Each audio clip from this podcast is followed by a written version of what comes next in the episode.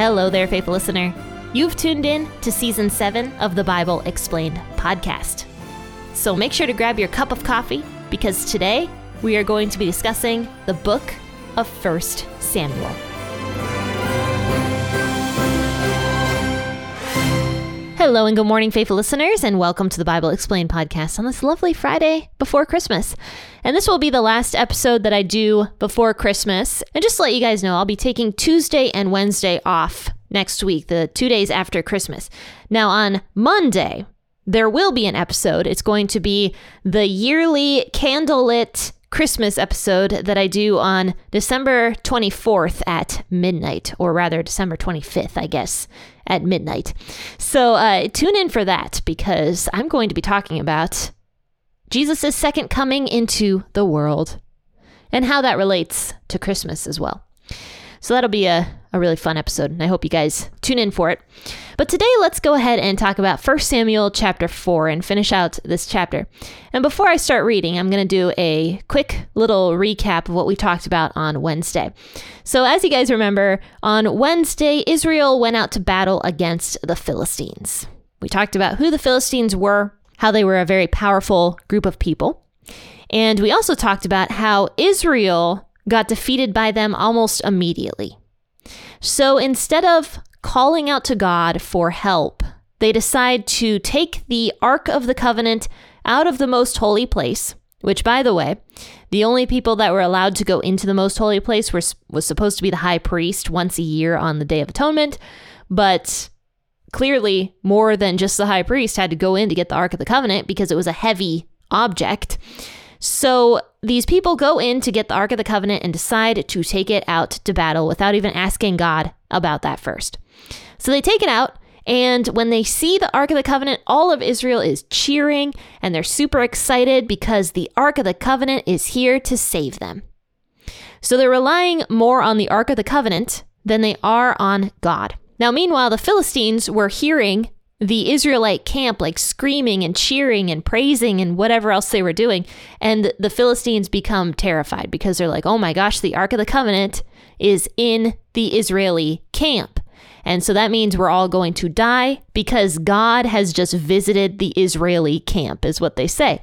So instead of, you know, turning to God, the Philistines are like, we're going to fight even harder. And so that's what they do. They fight very hard against the Israelites and against God and they ended up winning. They won so much that I think it was 32,000, no, 30,000 footmen of Israel died that day. Now, part of the men who died were actually Eli's two sons, Hophni and Phinehas. They both died on the same day. And so the prophecy that God had given Eli about that actually came true on this day as well. So that is where we left off on Wednesday. So let's read 1 Samuel 4, verses 12 to the end of the chapter today. And I will be reading out of WEB as usual. Grab your cup of coffee or your cup of tea, and let's give reverence to God's word this morning. A man of Benjamin ran out of the army and came to Shiloh that same day, with his clothes torn and with dirt on his head. When he came, behold, Eli was sitting on his seat by the road and watching, for his heart trembled for God's ark. When the man came into the city and told about it, all the city cried out. When Eli heard the noise of the crying, he said, What does the noise of this tumult mean?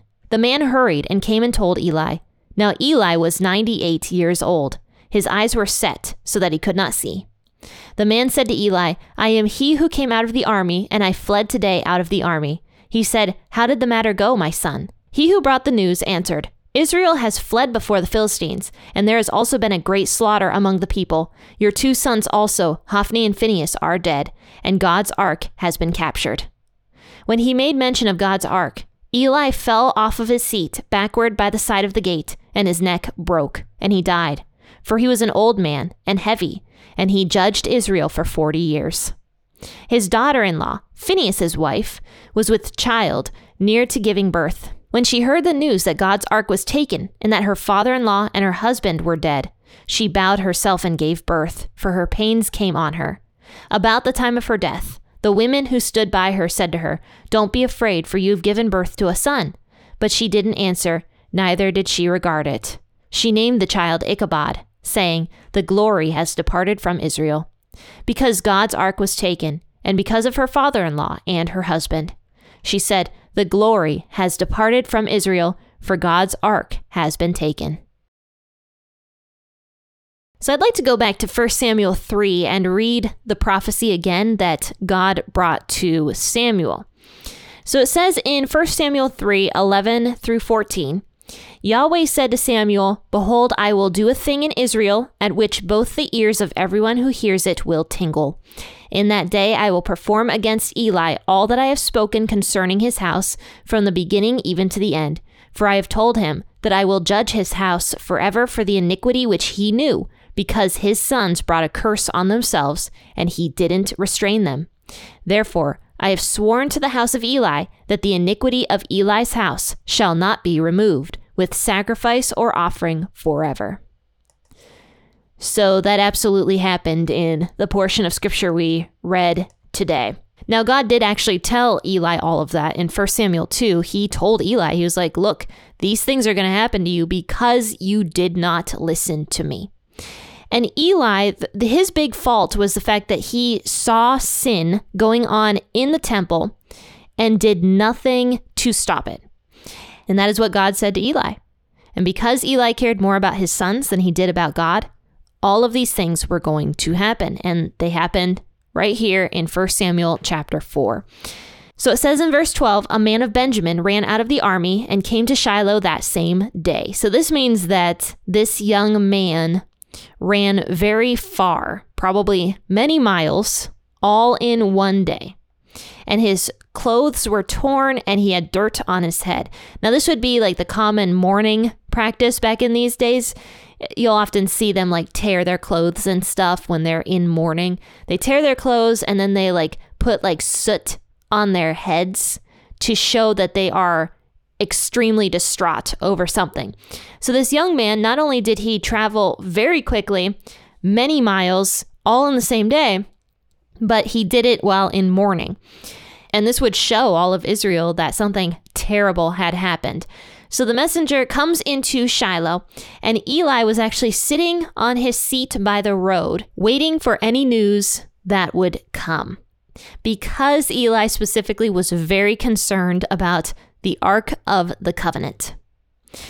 So this young man passes right by Eli, which is interesting because Eli was blind.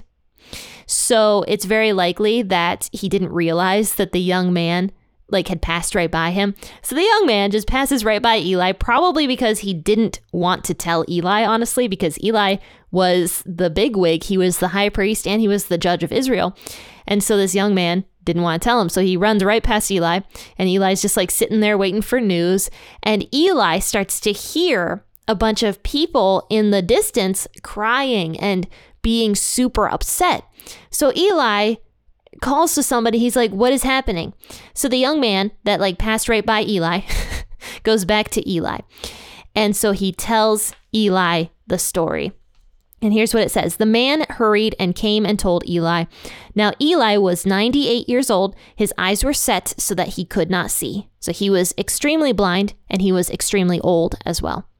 And the man said to Eli, I came out of the army and I fled here today. Israel has fled before the Philistines. There has been a great slaughter among the people. Your two sons, also Hophni and Phinehas, are dead and God's ark has been captured. Now, Eli died very quickly after hearing the ark of God was captured, and it was specifically after that was told to him. That's what it says. When he made mention of God's ark, Eli fell from off of his seat backward and broke his neck. So you might be wondering, why was it the ark of God that was mentioned that caused Eli to faint like that and break his neck. Because he had just gotten multiple things of bad news. He got the bad news of his sons going into battle and dying.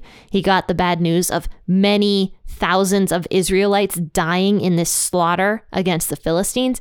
He got all of this bad news, but it wasn't until the Ark of the Covenant was mentioned as being captured that Eli died. Like his heart couldn't handle that.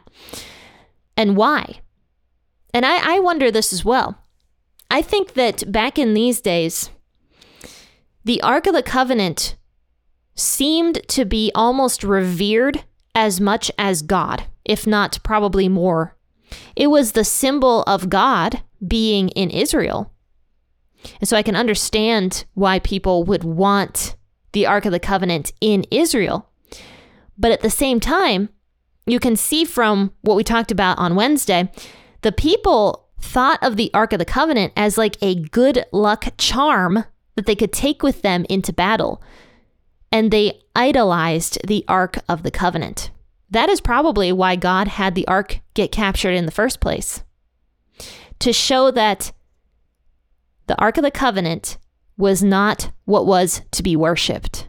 God was who was to be worshiped. The Ark of the Covenant leaving Israel didn't mean that God's glory left Israel.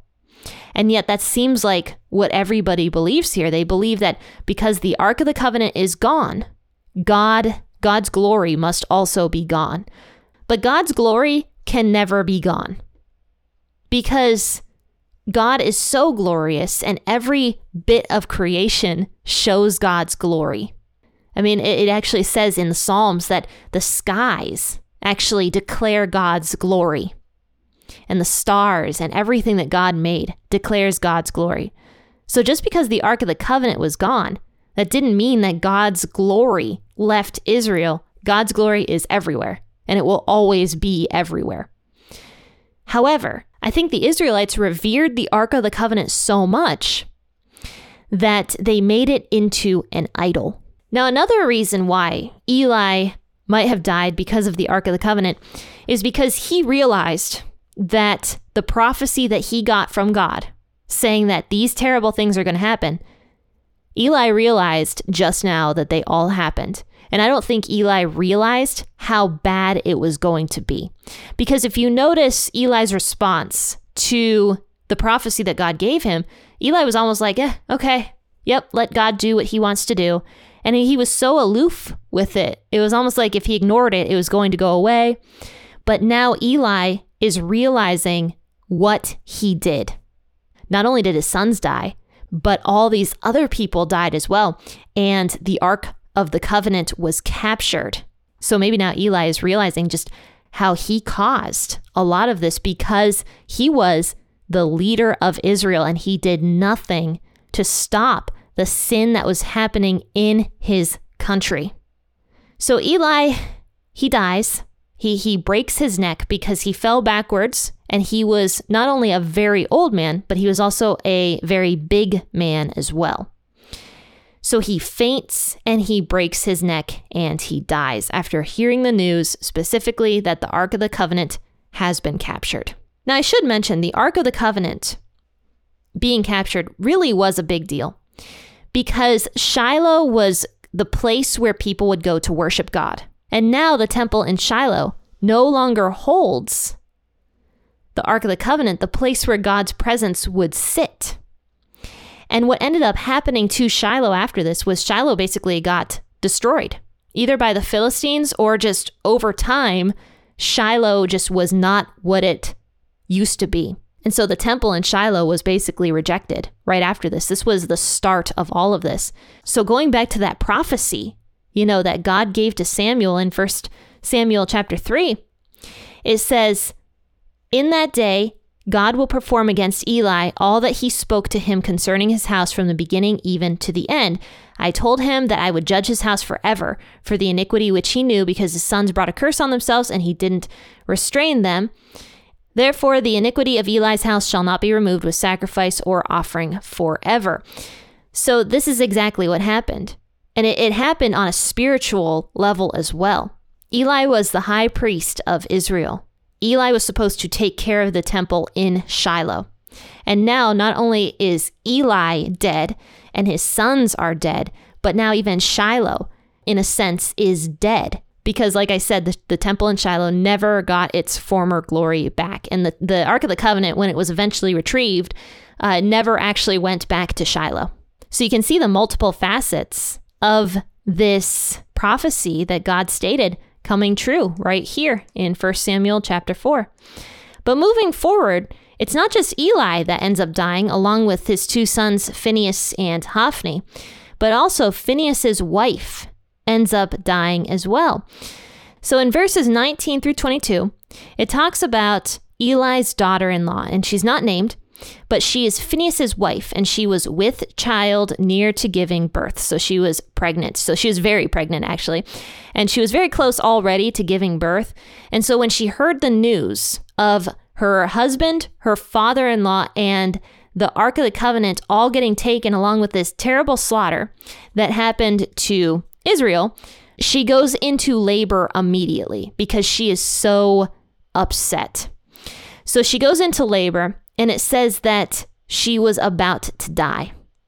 However, before dying, she ended up having a son. And the women who are around her are trying to encourage her. They're like, Look, you know, you have a son. Don't be afraid of everything that happened. You have a son. You're going to be protected. You're going to be taken care of. This is your son's going to be the next priest of Israel. So, so don't be afraid. But she didn't answer them, and neither did she regard them. And this isn't because she died. She didn't die yet. She didn't regard them because she was so distraught, she didn't care.